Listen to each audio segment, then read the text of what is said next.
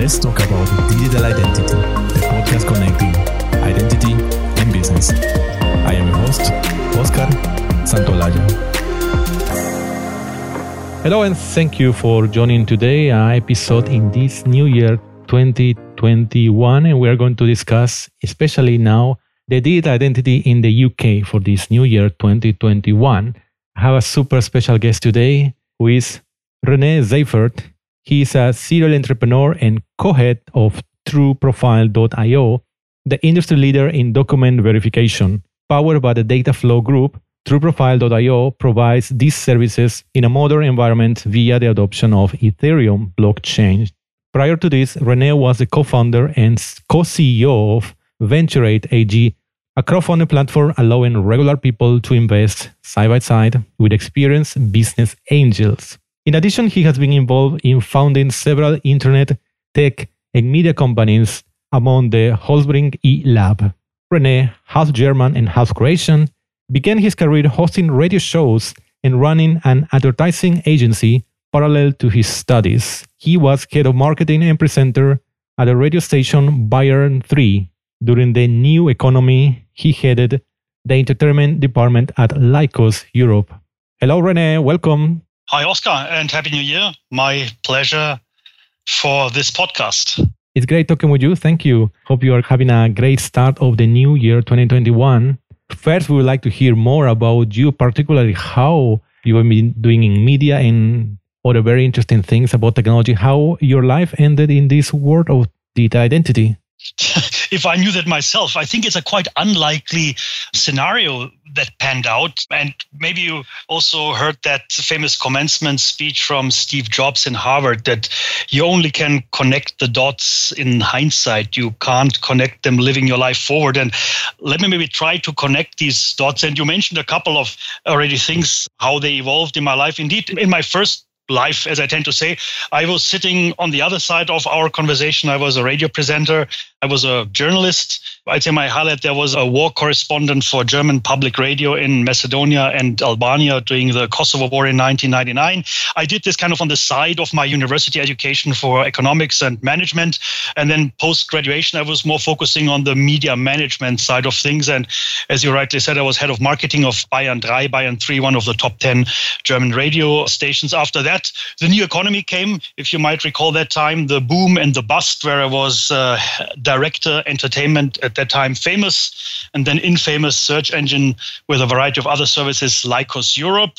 And I really saw a lot of this bust of this new economy, which made me take a year off in 2002 and spend a year traveling the world in a sabbatical, doing all sorts of things I always wanted to do, from doing a pilot license, motorbike license, motorboat license, learning languages like Russian Russian, Spanish, doing a bit of Muay Thai. And then I came back to Munich. And well, this was my first immigration then going to Bangalore, India. And that's where, in fact, I started my entrepreneurial journey in businesses like e commerce, selling jewelry on eBay, then moving into an outsourcing consultancy for what Bangalore has been very and still is very famous for. And then starting indeed to angel invest into Indian companies with this angel network called Mumbai Angels.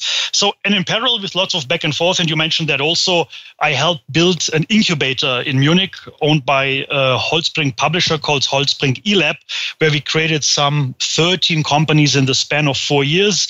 Then I really truly moved back to Munich for a short period of time where I co-founded a social media agency and that crowdfunding platform Venturate AG, which we then sold a year later to a publicly listed company. Then came my second immigration, this time with my family to Bangkok. And then a kind of opportunity presented itself, I'd say very typical through network connections to join the Dataflow group. At that time, it was headquartered in Hong Kong, and meanwhile, headquartered in Dubai. Buy and Dataflow is doing PSV primary source verification since 2006 and I was given a quite broad mandate to look at how can this thing be more digitized. And let's face it, I'd say verification is not the most sexy topic on the face of this earth, but maybe it's also a reason why nobody has really looked at that. So I tried to do exactly that. So I kind of became a co-founder of True Profile IO, where we really put the individual and their empowerment into the center. So we launched the first version of something called dataflowplus.org some four years ago, and that morphed subsequently into a True Profile IO, which I'm now running in a shared responsibility with my esteemed co-head Alejandro Coca from Spain, who's focusing on the say commercial business part, while I focus on the product and tech part. So in hindsight, maybe it is possible to connect the dots. I'd say my personal motivation here and the common thread has been never stop being curious, never stop learning, and never stop willing to make a move into a new uncharted territory. Yeah, I can see, I can see many changes in geography and also in the business if I may just add, I think it's really interesting because I listened to some 80% of your podcasts and I learned a hell a lot, a lot. And I think what you're doing, you're doing a great service of building this industry of digital identity from identity for people, identity for technical system like APIs, then also what are policy implications or what is the identity of a legal entity. So I found these areas always very separate and you are kind of bringing them under one umbrella where they belong and i hope that maybe today i can contribute another facet around verified credentials which are useful in particular in an hr context into your realm of digital identity uh, yes, exactly, exactly. I'm sure we are going to have a very different facet of, from what you are doing there in True Profile. In this last year, you are building this company and making it really global so if we focus on starting this year and a bit more into UK, where I know your company is also operating and having a lot of business there, how secure digital identities for citizens could be introduced in the UK? What's your take on that? Maybe if you allow me, let's do a quick game, Oscar and Rene, where we are today with identity in general, and let's see how that could play out if we are doing things right. So I know you're from Peru, right? Yes. So, if you remember maybe your first ID card that you ever got, what did you have to present as a document to get that ID? Well, in Peru, first, you go to the military first. It's not mandatory military service, but you have to go when you are, I think, 16 or 17. You get your first ID, is a military ID. And then when you become 18, you bring that and you go to the electoral body and you get the ID that is going to be for the rest of your life. You go in person, yes. But for your kind of invocation to the military and your military ID, you are somewhere in a register. Probably they have your birth certificate, they know that you are there. So, what I want to get at is that there is a central government authority that issues a birth certificate. Based on that birth certificate, they know you are there. Then they call you to school, they call you to the military, then you get your first ID. If you want a passport, you typically present your ID. Same with your driving license. If you want a bank account or credit card, you have to present your ID.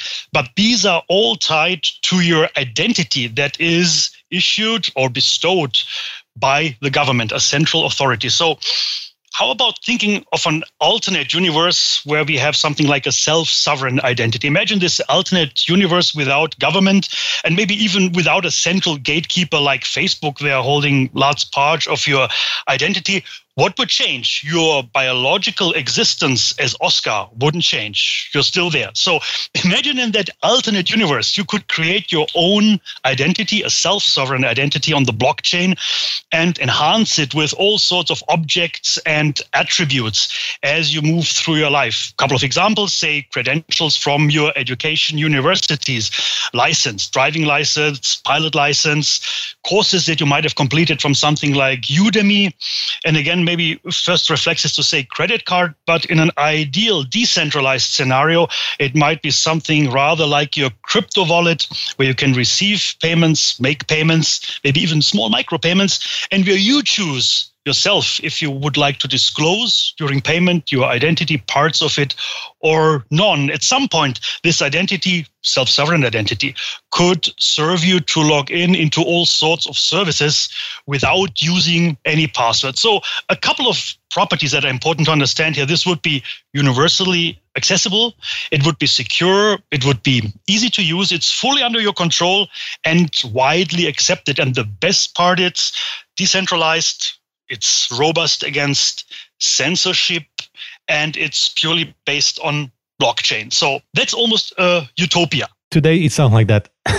yeah, exactly. It's not like that. That's exactly my point. So let's take a quick break from Utopia. And you were asking me specifically, where does the UK government stand on this before we kind of get back to Utopia and try to bring those worlds maybe somehow into connection? So there is this initiative that we are quite aware, which is gov.uk verify that costs some 200 million pounds. And the general consensus is that this identity system is ill equipped to serve truly for a digital identity that would be able to do all these things that people want, in particular when it comes to doing online transactions. So in July, two years back, 2019, the government embarked on another initiative that was indeed truly about digital identity, where they made a call for evidence and received 148 submissions, many uh, that were focused on issues around privacy, trust, and the role of government, obviously, in enabling a private sector market for digital identities. And uh, based on that, they created a DIU, Digital Identity Unit, which brings together a variety of stakeholders, mainly from governmental bodies. And where do they stand right now? So the current status is that, and I find it quite interesting, they developed six principles what this digital identity strategy should encompass. Those six are privacy, transparency, inclusivity, interoperability, proportionality, and good governance. If we just kind of touch upon a couple of them in a bit more detail, then I guess privacy is certainly key. So, when personal data is accessed, will people really have confidence that there are measures in place to ensure that this is really private. So, instance, if somebody goes to a supermarket and needs to prove buying liquor how old they are, that should work, but it should be still under the control of the individual. Likewise, transparency should be very clear. For example, in that purchase of some liquor in a store, that only this data point is transmitted and not all the other parts of your digital identity from name to your credentials, etc., what have you. Inclusivity, I find that interesting because even the government says a bit in contrast to what I said before on the evolution of all your different pieces of what form your identity today based on government that people who want or need a digital identity should be able to obtain one and without the necessity of documenting that they have a passport or a driving license. So they really want to make this almost an entry point into an identity which I find good. Then we have another aspect, interoperability, which I think is self explanatory that this should be a standard that works across several applications and platforms and can be sent across. Number five and six, I'll make that really short, is a bit of proportionality and good governance. Well, I think the government tries to portray itself as the very good guy that will never engage in any sort of overreach. I guess that's something is nice to say, but I'd be always skeptical on that part. If you allow me now to kind of maybe get back to taking these principles on the UK digital identity and maybe just maybe to finish where this stands. It really stands now with these principles. And now the consideration is going forward towards some sort of feasibility analysis. And as we can all imagine, such huge governmental projects take years to complete.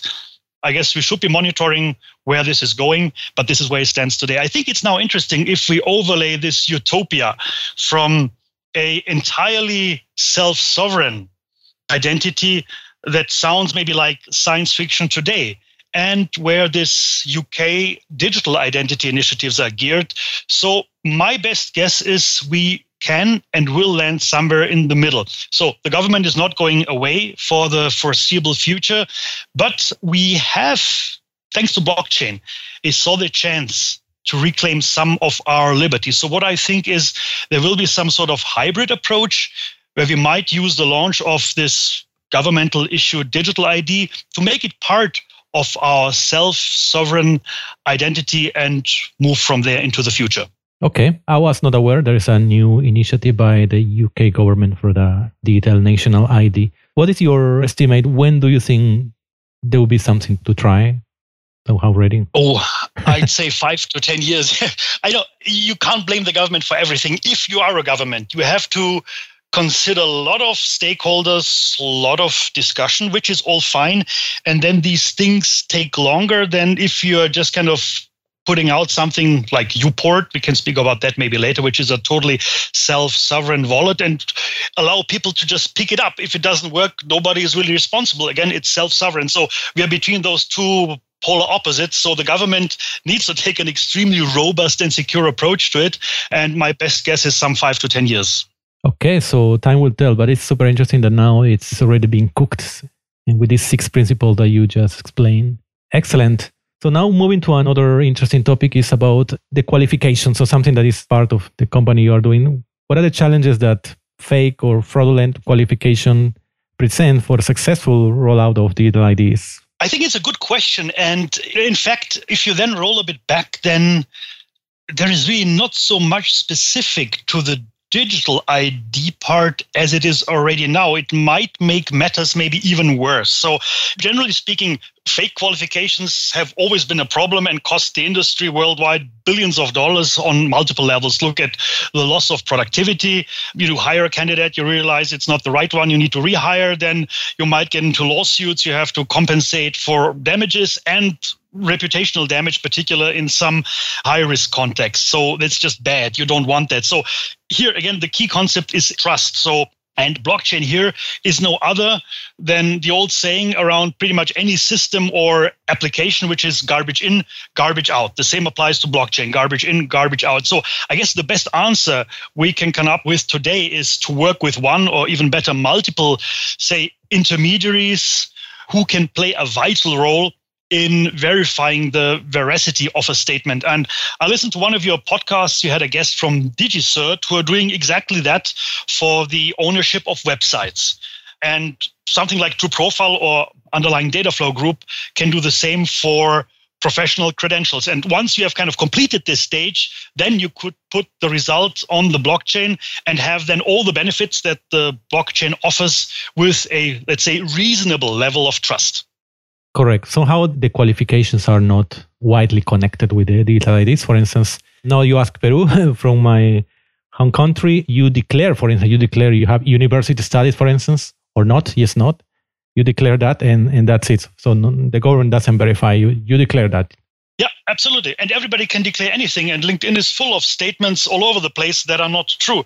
So again, as good as it gets, and that's that's the specialty that Dataflow True Profile have built up over the last 15 years, is that we do something called primary source verification. So Oscar, if you were to do it with us, you would give us your legal consent. That's something we absolutely need, and a copy of your document with a few other details.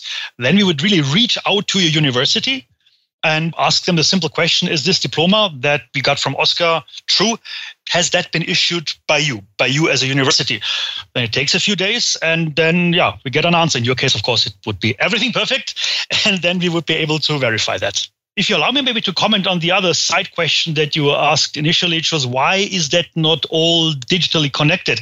I think that's a world where we might be moving to, but reality of a fact is if you maybe recall your own university i don't know how it looks we deal with all sorts of let's stay with universities that are super digitized to those that are not digitized at all.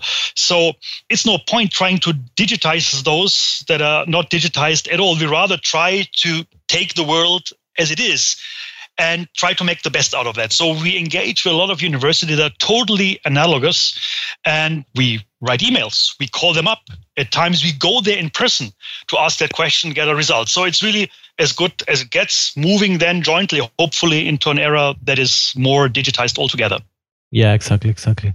So now that you are talking about the qualification, so let's move to talk about TrueProfile.io. So tell me, what is this company, TrueProfile.io? well, I guess a lot is in the name. If you look at true profile, then it's the true profile of you, of any individual.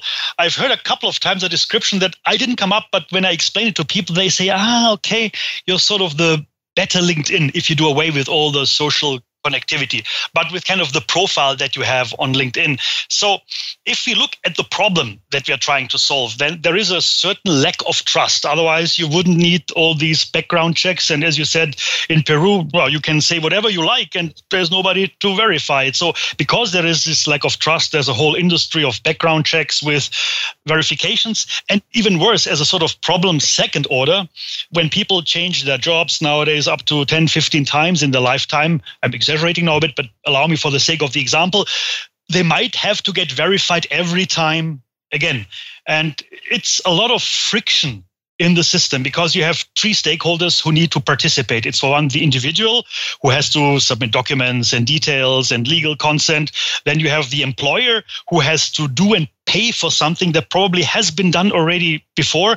And then you have, in our example, the university that has to respond and respond a second, third, fifth time to the same question. And so that's what True Profile is really about. We're trying to bridge this trust gap by empowering people by facilitating fast and verified connections through a technology driven platform. And we are bringing together the right professionals in an ecosystem of trust, how we like to call it. So I think it's important to understand that there are really two major sides. If we take the university quickly out of the equation, it's on the one hand the individuals, where we really want to empower them to achieve career success. It's really in the center, empower individuals by enabling them to share their professional authenticity through our platform. So just as an example and a data point, half a year ago, approximately, we celebrated our 500,000 mark of registered members on True Profile IO. Then we have the other side of the employers where we say, okay, we want to help businesses around the world to save time and mitigate risk we're providing them a platform and then they can make trusted business decisions about the people they want to work with so let me maybe also describe a bit the context where this becomes uh, relevant and i don't want to sound like the guy who only has a hammer so everything for him looks like a nail so a dj at a party doesn't need to be verified it will be a bad evening people will not dance, yes. but that's it. Likewise, let's say a software developer, a bit more critical, but typically also not that critical. His team lead will quickly realize this person is no good and exchange them before major damage is done. But where really verification becomes relevant is what we've learned in the crosshair of two dimensions. One is risk, the second is global professional migration. And if we look at how we define a risk or risk industry, it's typically, I think, what you might also think top of your mind, it's health, healthcare, New one is telemedicine, quite interesting, by the way. Things like engineering, say a person who's calculating the statics of a bridge, they should know their job better. Likewise, um, aviation pilots. So that's sort of a risk industry. I guess that's understandable. The second might not be that intuitive, but it's really particularly relevant in a context of global professional migration. So what we also learned, say, I hail from Germany. Yeah, well, there are also doctors there, but they don't really need to be verified because there is somehow a possibility to get an understanding is that person real or not and moreover you go to jail several years if you falsify to be a doctor so there's a significantly high deterrent but in a context say a peruvian doctor applying to a hospital in germany or in dubai we wouldn't know at all is he she legit? And that's where verification really kicks in and becomes important. Yeah exactly. And today that we are in more digitalized world and yes people are relocating more often than before for new reasons as well. Yes. Absolutely. And in the context of that relocation i think for us it's also important again we also and especially want to empower the individual, but it's also balancing off somehow the prerogative of the receiving country to make a decision. Do we want that person in our country or not based on their credentials? And that's what we are kind of discussing all the time to find this exact right balance. So, your main customers, if I understand, your main customers are the companies who are hiring and also can be the government, let's say the migration bodies of the countries in, in the case of relocation? Yeah. So if I may answer that at the end, if I might guide you through a couple of, I think, important blocks how our service works, then I think the answer becomes self explanatory almost at the end whom we are serving. So again, everybody, and that's the best part, can buy today their verification on True Profile IO and own them forever and do with them whatever they like. So what we have established is a sort of standard for document verification, which we call a True Proof. So True Proof is a single positively verified document. And that could be something along the lines of education, university diploma, professional, say a reference letter, and something like medicine specific, like a health license. Interestingly, we've also made a true proof around identity, your favorite topic, where we are working with a third party provider from Germany. And again, in the context of the UK, it's interesting. We are using, or they are using, the same standard that is by law required in the UK if you want to open a bank account online to fulfill all the KYC requirements. So, again, it ties in into a bit what we discussed before. Your identity really based on your, say, passport from a classic centralized government authority now becomes in the shape of this true proof persistent, trusted, and fully shareable under your control. And you can share your true proof either as a URL or a PDF. And speaking of a blockchain, you can also share it into your self sovereign wallet by Uport, where we have a cooperation and an integration. And we ourselves again blockchain add each fingerprint of a true proof onto the ethereum blockchain into a smart contract that we have specifically developed. Now i think always a key question why are we doing this? Not because we love the blockchain to play around. I think again it's empowering the individual. God forbid if one day true profile was to go out of existence any third party could still verify against the blockchain the veracity of your true proof that you have bought with us and see that this is legit so maybe just to go to the next level before we answer the customer part. So then you have all these true proofs of yours that we then bring together into your My True profile that again you can share. I guess that's as close as it gets to the better LinkedIn profile. You can share that. We also transition to include certain elements of a CV, an online CV, where we have a clear separation between statements that are verified and those that are not verified. And we even see that people are using that as a sort of document repository that they then decide to very selectively verify. Maybe also maybe to close the loop to LinkedIn, my last point here is that we are able to connect a specific statement on LinkedIn with a respective true proof through a URL. So somebody sees a statement on LinkedIn, they would click twice and then end up on the true proof and be able to compare is that what has been stated on LinkedIn consistent what is written in the true proof. So really trying to build this ecosystem out. Now, indeed, who are our customers?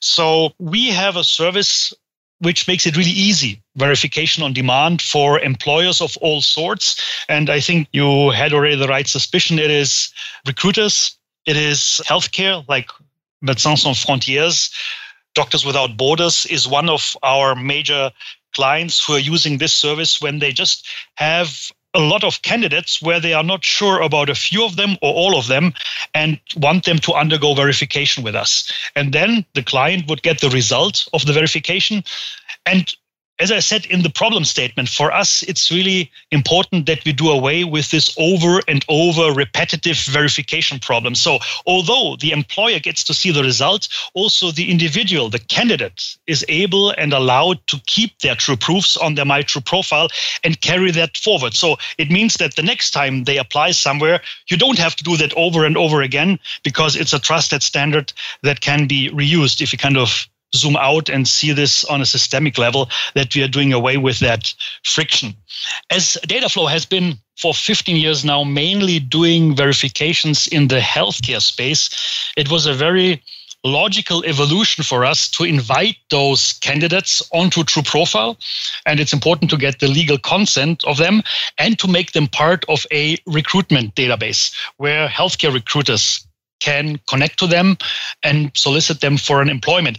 And especially in the UK context, we're all aware that there are like 40 to 50,000 healthcare workers missing right now.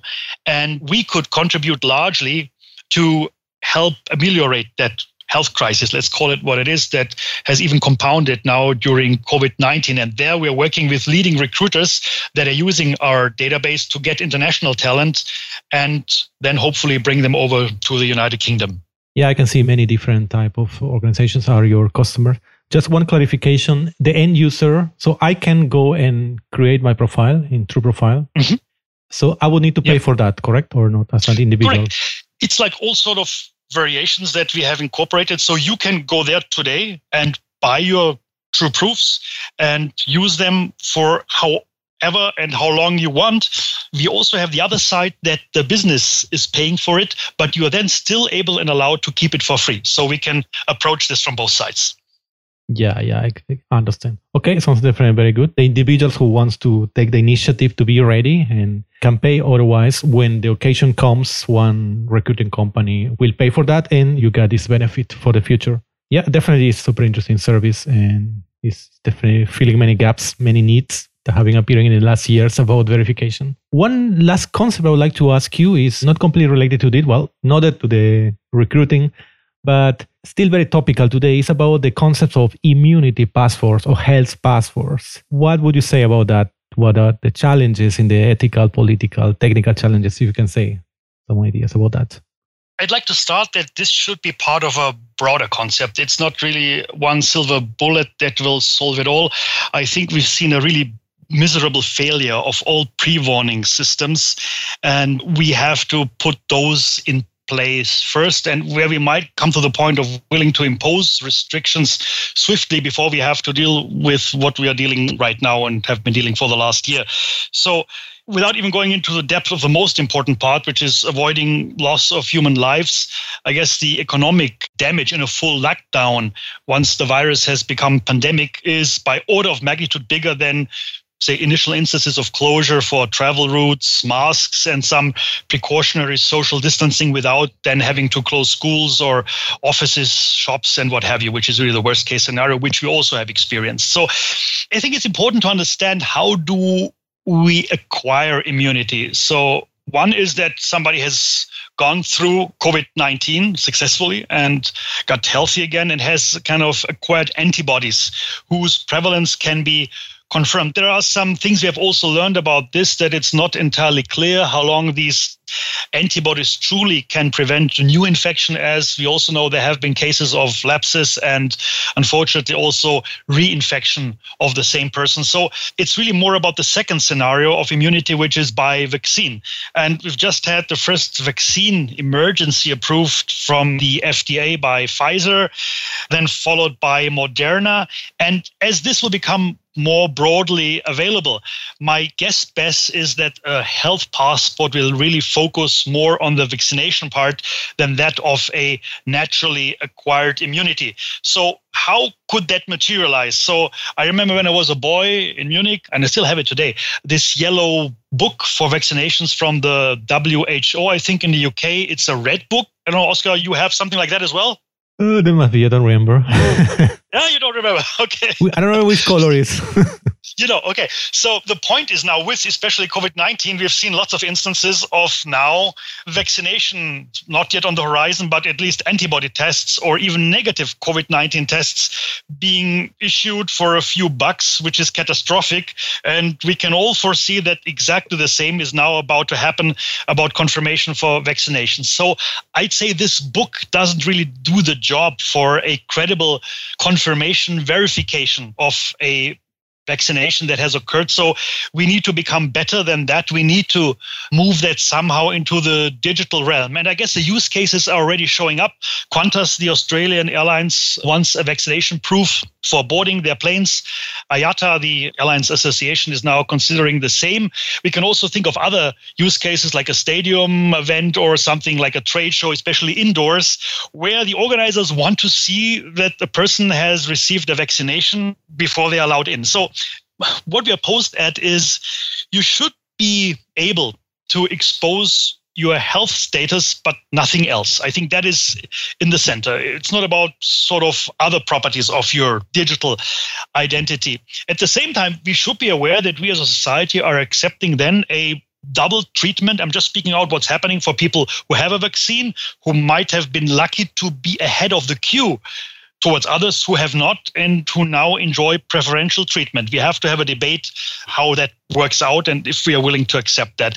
And in spite of always being a friend for technical solutions to problems that are very practical and all the bravado, I clearly also see the other side that this pandemic has been an extremely unlikely, rare occurrence, almost something like a black swan. And if you hold in general a pro freedom worldview, then there are challenges. Namely, that all these things like centralization, surveillance, deplatforming really get on steroids, where a real health crisis, no doubt, is used as a pretext for governmental overreach, which we have close to never seen, and which typically doesn't go back after the root cause has ceased to exist. And it's like these emergency powers for a state that eventually never get rolled back. So I guess the key question we should ask ourselves is how do we balance this kind of need to return to some sort of new health normalcy with our liberties and our freedoms. And I think we should have an open debate where all voices should be heard without that those who don't just parrot mainstream media opinions are being silenced up front. And then I'm optimistic still that we will move to the best possible equilibrium. Yeah, definitely. Thanks for sharing that. Yes, as for instance, when you were explaining that, I was imagining going to a trade show with my Immuni Passport, who, might be probably an app or something digital, and the app should just reveal, I got the vaccination, yes or no. That's it. Exactly, and make sure that people know that this was really you. I think those are the two things at on the spot. And once that question is answered, that should be all fine. And ideally, it should also be deleted and just be used for the very point of entry. So, well, hopefully, we'll have these solutions in the short term. We definitely will need those. Rene, finally, I would like to ask you a final question. Imagine for all business leaders that are listening to us now, right now, what is the one actionable idea that they should write on their agenda today? You've been often asking the question around protecting the digital identity, and I would like to start and then move to another point. It's really critical that for a business leader themselves, but also for their teams and their organization, that they take digital identity more serious than ever. On a personal level, it really means imagine you're personal worst case scenario is somewhere on holiday with your computer in a car, your mobile phone in the car, it gets stolen. Think of that. And I've done that, by the way, myself. And kind of how would I get back into my services from iCloud to, I don't know, Dropbox to all sorts of services? Try to work through that scenario, spend half a day, write it down, and then work backwards to how you set up your system. The same applies to company level company continuity, which then extends to how do I prevent from getting hacked or even more easier nowadays because mostly the human is the weakest link through some social engineering attacks and make your organization really robust how to get security on every level onto the highest possible level.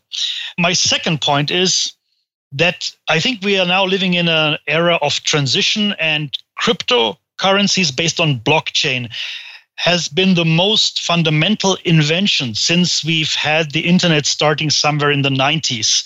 I would recommend to every business leader get acquainted yourself with these concepts. They're not that difficult to understand with some fundamental interest in math, technology, economics, in particular microeconomics, to understand how does the blockchain work? Why does it work as it works? How could that help Bitcoin, Ethereum, play out what is ethereum more than just a cryptocurrency which is a whole ecosystem and there are a whole host of other applications that are now coming up on the blockchain from some dns services to funding services to social networks not all of them will work out but why i'm saying this is important i think it gives us an unprecedented chance to reclaim parts of our liberty and thus parts of our autonomy. And that's something I personally hold extremely dear. Yeah, thanks, thanks a lot for this. Yeah, definitely. When you mentioned this, having your like a business continuity for, for as an individual, well, yes, you are correct still in that. Okay, and blockchain is the is the thing that every business leader should write on their agenda for this new year. Excellent. Thanks a lot, Rene. It was really very interesting to hear what True Profile is doing and how everything, the same concepts also apply for other of the challenges we have, including the health health issues. So please let us know how people can get in touch with you or follow you. What are the best ways for that? I'm on Twitter, just my first name, last name together, Rene Seifert on Twitter. You'll find me on LinkedIn. And if you have anything where I can help, feel free to DM me. Happy to reply and help out. Okay, excellent. Again, Rene, it was a pleasure talking with you and all the best and happy new year. Yeah, the pleasure was entirely on my side. Thank you very much, Oscar, and all the best for 2021. Let's hope we get over that health crisis and get to some sort of new normalcy again. Thank you. Thank you. Thanks for listening to this episode of Let's Talk About Digital Identity, produced by UbiSecure.